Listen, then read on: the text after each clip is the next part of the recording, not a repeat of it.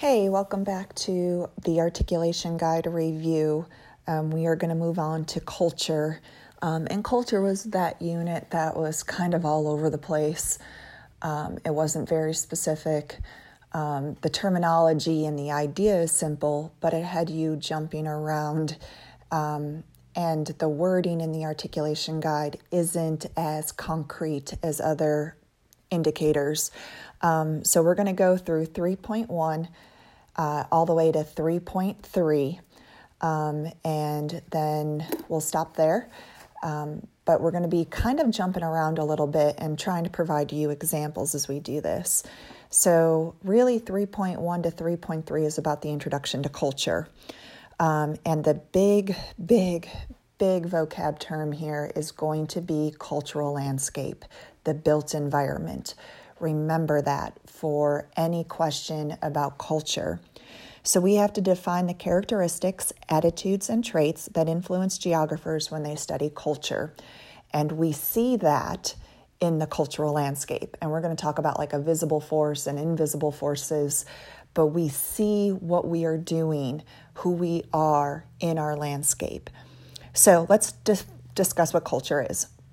Okay, so culture is the central to a society and its continued existence. We try to study it to understand the similarities and differences among societies across the world, right? So we look at the where and the why. And if you look at three point A point one, culture comprises the shared practices, technologies, attitudes, and behaviors transmitted by a society. That's the definition of culture. Um, another definition of culture, all of a group's learned behaviors, actions, beliefs, and objects are part of the culture. It's part of the visible forces um, in the and in the landscape, your actions, your possessions. Um, for example, if you're in a more developed country, um, if you are in the United States and you are in the city of Chicago, you will see people working in offices, uh, big skyscrapers. Um, in the suburbs, you may see stores and malls. Uh, you may see these luxurious suburban homes on the outskirts of the city. You might observe them attending movies and concerts and sporting events. And because those buildings are in our landscape, that says something about our culture, what we do on the weekend, what we do with our disposable income, what we like to occupy our time with. Um, but the most important part of our culture, in my opinion, is the invisible forces guiding us. Um, this would be like your beliefs, your customs, your traditions, really who you are. Um, and when you look at somebody on certain things, you might be able to have an idea of who they are. But when you start asking the questions, when you start asking, you know, what's your background? What's your history like with your family? Um, that's the invisible forces. Um And then if we go to three point A point two, cultural traits include things such as food preferences, architecture, and land use. When we add all of these elements together, the visible and the invisible, they make up the cultural traits. These are the building blocks of a culture. So if I was to draw me on a sheet of paper and I started to list every little thing, every little element of who I am, whether it's visible or invisible forces, all of those little things are my cultural traits. So the type of food I eat, how I like to go running, um, how I'm a teacher, how I'm female, um, my background, my race, my ethnicity, my age, those are all of my cultural traits. And it's a single cultural artifact. It's a single thing about me. But then when I look at that drawing of me and I look at all of the cultural traits, it starts to create a big picture of who I am. And when you put all of these traits together, they make up my cultural complex, who I really am, right? And I like to joke around in class that we are complex individuals. So when you add all of those traits together, it's really who you are. And the College Board says you need to think, look at things like food preferences. And a good example of that is if you're Jewish with kosher food. Um, we could tie this to the agriculture unit with being a vegan. uh, being a vegetarian, um, some of the new kind of trends in our food with, you know, soy milk, gluten-free, um, what you like to, you know, Lent, giving up meat during Lent. Uh, that's an example of a food preference. Architecture, we talked a lot about um, in the Northeast because of snow. You have pitched roofs so that the snow doesn't accumulate on the top um, and doesn't damage your roof. Um, so we talked about architecture with the building materials as well. If you are out west, uh, the use of stucco because of the heat. We talked about in South Carolina, a lot of people want brick homes because of the heat in the summertime. And then land use. Um, okay, this is the one that I keep saying is a predicted F R Q, where you talked about like the French long lot, um, the meets and bounds, the township and range, could be dispersed, clustered, linear. We see those patterns. Um, so it could be that. We could be talking about how we surveyed our land, how we actually broke our land up, or it could be what are we putting on our land? You know, um, We talked a lot about the cultural landscape versus a uniform landscape. Um, the idea that we're seeing McDonald's all over the place, Targets, Walmarts in the United States. We're seeing how we use the land. We're seeing what we're building. Uh, in the agriculture, we talked about people, you know, or businesses wanting to buy a whole bunch of land for commercial uses, uh, not so much for farming or agricultural practices. We could talk about toponyms, place names. Um, why are we naming certain things? You know, why are we doing it? Why are we calling it this name? Why are we calling it that name? All of that is giving us clues about our about our culture. Then we go into cultural relativism, ethnocentrism, and the attitudes towards different cultures. Um, and I think this kind of goes back, and I know we'll get into it, Uh, with the spread of culture, but remember you have where a culture originates from, which is your cultural hearth, um, and then you have folk culture, which is traditional culture, and I'll talk more about that with uh, three point four about the diffusion. Um, it's isolated, uh, slow to change. Um, if it's going to spread, it's usually through relocation diffusion. Um, and then we get into universal culture, Uh, or globalized cultures, that that's kind of like the new buzzword right now in A P G O. But remember that sense of place. Remember that cultural landscape, the visible reflection of the culture on the v- built environment. Um, and then what's going to happen is culture is going to spread. We talk a lot about cult, you know, globalization. We talked a lot about the space-time compression.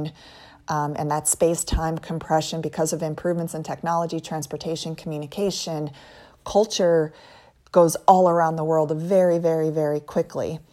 Um, you know, if there's something going on, you can upload it onto YouTube and people see it instantaneously.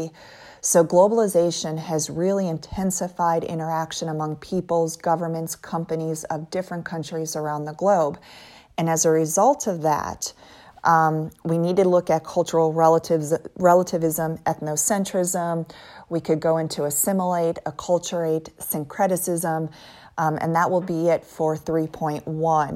So again, popular culture is that globalized culture, all right? It's the one that um, begin in urban areas, that hierarchical diffusion. It diffuses quickly through media, the internet.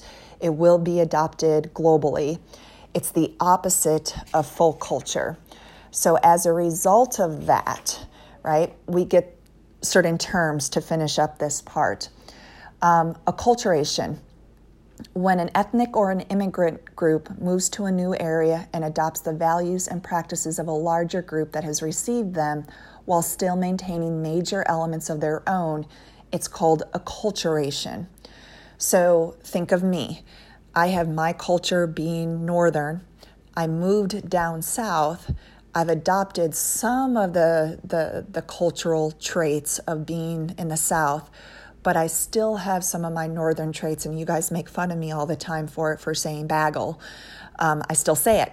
I still say pop. I still say you guys. So I'm holding on to some of, of, of me uh, being a Northern, a, a Northern resident for majority of my life. Whereas assimilate happens when an ethnic group can no longer be distinguished from the receiving group. And remember, I kind of said, imagine if I was to come in and be fully Southern, I would make a you-know-what out of myself. Um, this often occurs as an ethnic group becomes more affluent and they leave their ethnic areas. Um, but it rarely happens, though. To be completely assimilated rarely, rarely happens. It's usually like generational. So if you have grandkids of an immigrant from India, they may no longer speak Hindi or another Indian language or a traditional, or maybe eat traditional Indian cuisine. Um, and over time, right, your grandparents may do all that stuff, speak, uh, eat traditional food, but then their kids, and then their kids, and then their kids, and then eventually um, that family has become fully assimilated. Okay, here's where we get into the key words. Multiculturalism. Remember, this is the one that I said the College Board really likes. Um, and when you have multiculturalism, it's the coexistence of several cultures in one society, with the ideal of all cultures being valued and worthy of study. Um, it's this idea that there is an interaction of culture, and because there's this interaction, and because you have been exposed to different culture, it enriches the lives of everyone. But we know in the next unit, in the political unit, that a coexistence of culture can also bring conflict. Uh, when you have different values, beliefs, and customs, they can cr- they can clash. Um, and sometimes minority groups may feel prejudice or discrimination. Um, so know that the idea is to have multiculturalism, but we know in the real world that sometimes that leads to conflict. Then we get into nativism or nativist, uh, where, and this kind of goes with the population unit, that as immigrants are moving, you may have an anti-immigrant or attitudes about, you know, I'm the cultural majority and you should actually, because you're moving here, um, you should adapt um, our our culture, our values, our traditions. Um, so if you want to move to the United States, that's fine, but you're moving to the United States, you should adapt the cultural group that you are moving to. And think of native, right? Uh, you see a lot of the bumper stickers in South Carolina where it says, I'm a native of South Carolina. I was born and raised in South Carolina. So it's this idea that if you move to the South, you adapt all and you adopt to all of the traditions, values, and customs, the culture of the South, because you decided to move here. So ethnocentrism, this is the one that is specifically on the College Board site. It's this belief in superiority of one's own cultural group or ethnic group. You believe that your cultural group is the best. Whereas when we talk about cultural relativism, it's the principle that an individual human's beliefs and activities should be understood by others in terms of that individual's own culture. It's kind of the opposite. So I, it's almost like you're taking an like a studying approach of a, a different culture. So let's let's use me as an example. Instead of making fun of me when I say pop or bagel, you actually try to understand it from my cultural group and where I grew up and my values and the beliefs, that you start to appreciate it. Um, that you understand that in the North, in my area where I grew up, that's what everybody did. So you start to look at it in terms of my culture, my background. Um, kind of leads more to an appreciation of it. And then remember, the College Board added the term syncretism, and we saw that on a couple of, you know, practice multiple choice questions. And remember, the key word with syncretism is the blending. Right? The moment you see blending of a cultural trait, you know that that's syncretism. Uh, it's the blending of traits from two different cultures to form a new trait. And that's going to be important with uh, the language when we move further into the articulation guide with, with language. All right, let's flip it to three point two. There it is, the cultural landscape.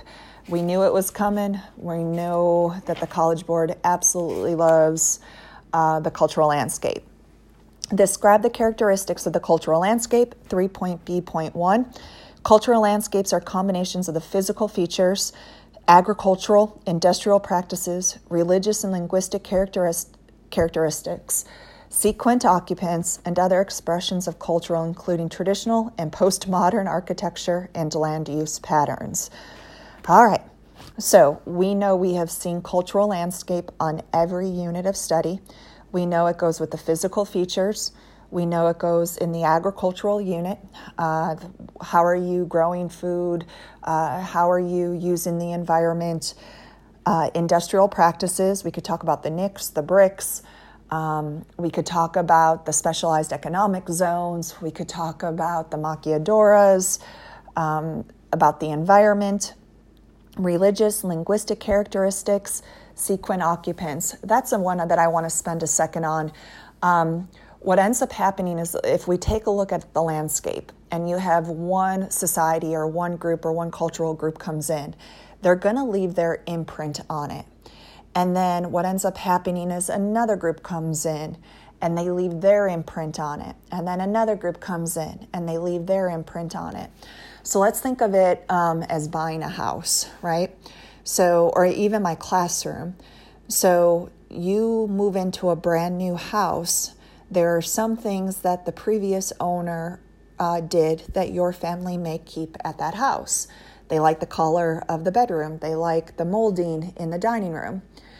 Your parents make changes to the house, and then it's time for you to sell your house.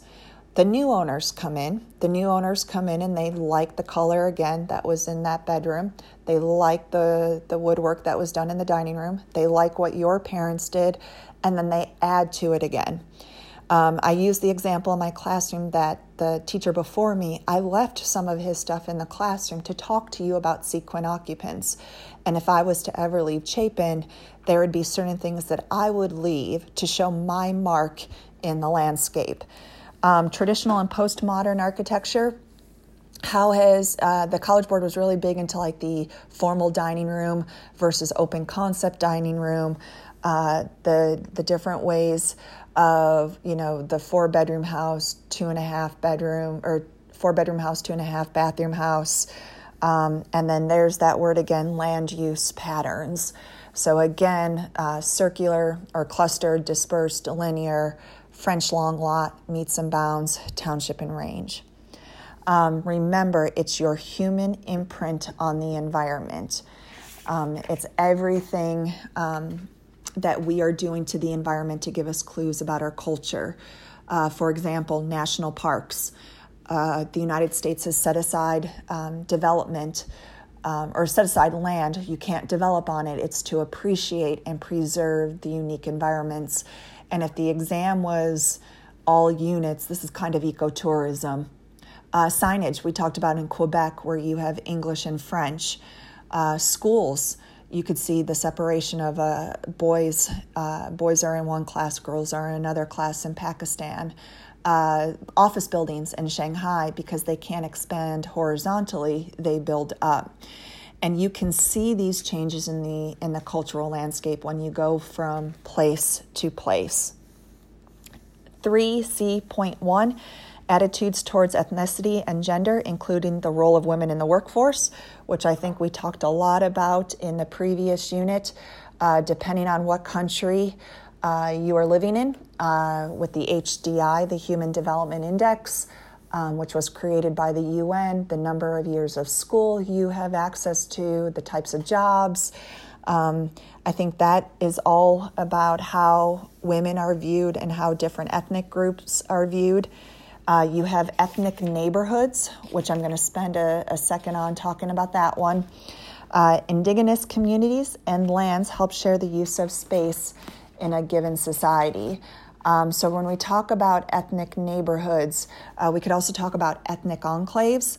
Um, and that is obviously evident in the cultural landscape. So it's a cluster of people of the same culture, surrounded by people of a culture that is dominant in the region. Ethnic enclaves sometimes reflect the desire of people to remain apart from the larger society. Other times they reflect a dominant culture's desire to segregate a minority group.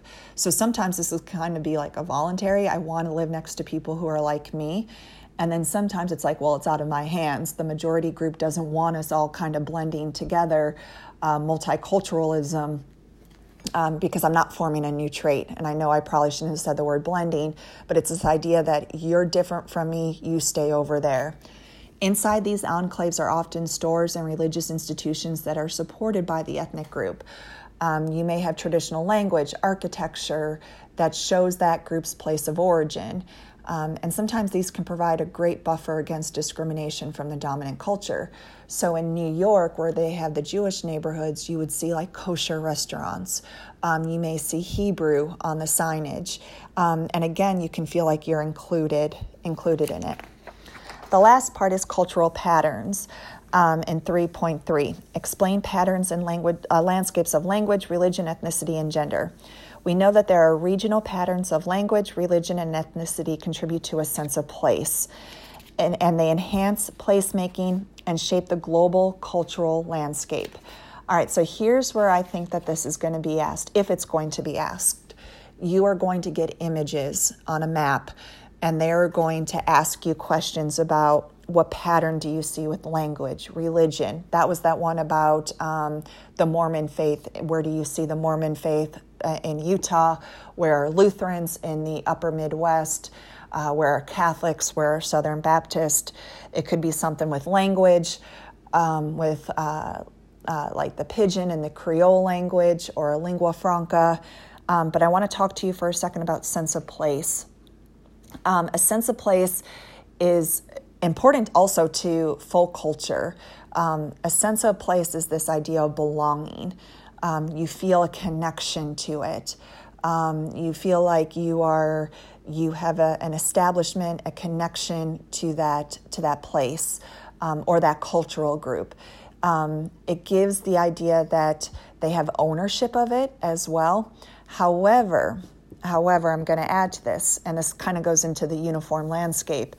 Um, as people, goods, ideas, as globalization um, increases um, and we see things go beyond their hearth, we know that, that that sense of place, that uniqueness, that cultural landscape could possibly now be more of that uniform landscape.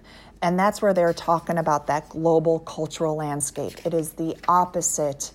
Um, it's the opposite of sense of place. That we are seeing um, that, you know, when we talked about Chapin and you go to Chapin off the interstate, it says, you know, welcome to Chapin. And instead of seeing, you know, downtown of Chapin with the with the stores and the main street, you get off the interstate. Um, and if Chapin furniture wasn't there, it'd be a little different. But you see, you know, fast food restaurants, you see chain restaurants. There's no uniqueness to it until you get into the main, you know, the main area of downtown Chapin. And then if you look at three D two, language, ethnicity, and religion are factors in creating centripetal and centrifugal forces, which leads us into the political unit. Remember, centripetal forces pull together. There's that P, whereas centrifugal forces divide. And this would be great leading into like devolutionary forces, how culture can bring people together. If culture, if everybody is the same, it's a centripetal force. However, if people are different, it can cause division and divide. Think of language in Canada. You have two official languages. It can cause divide. It can feel like the group doesn't, um, that there's no cohesiveness to it. So we will be obviously readdressing centripetal and centrifugal forces again. Uh, the next part, I'm going to spend one day just talking about diffusion. So that will be three point four and three point five and a little bit of three point six. All right, so intro to culture. I'll talk to you guys soon.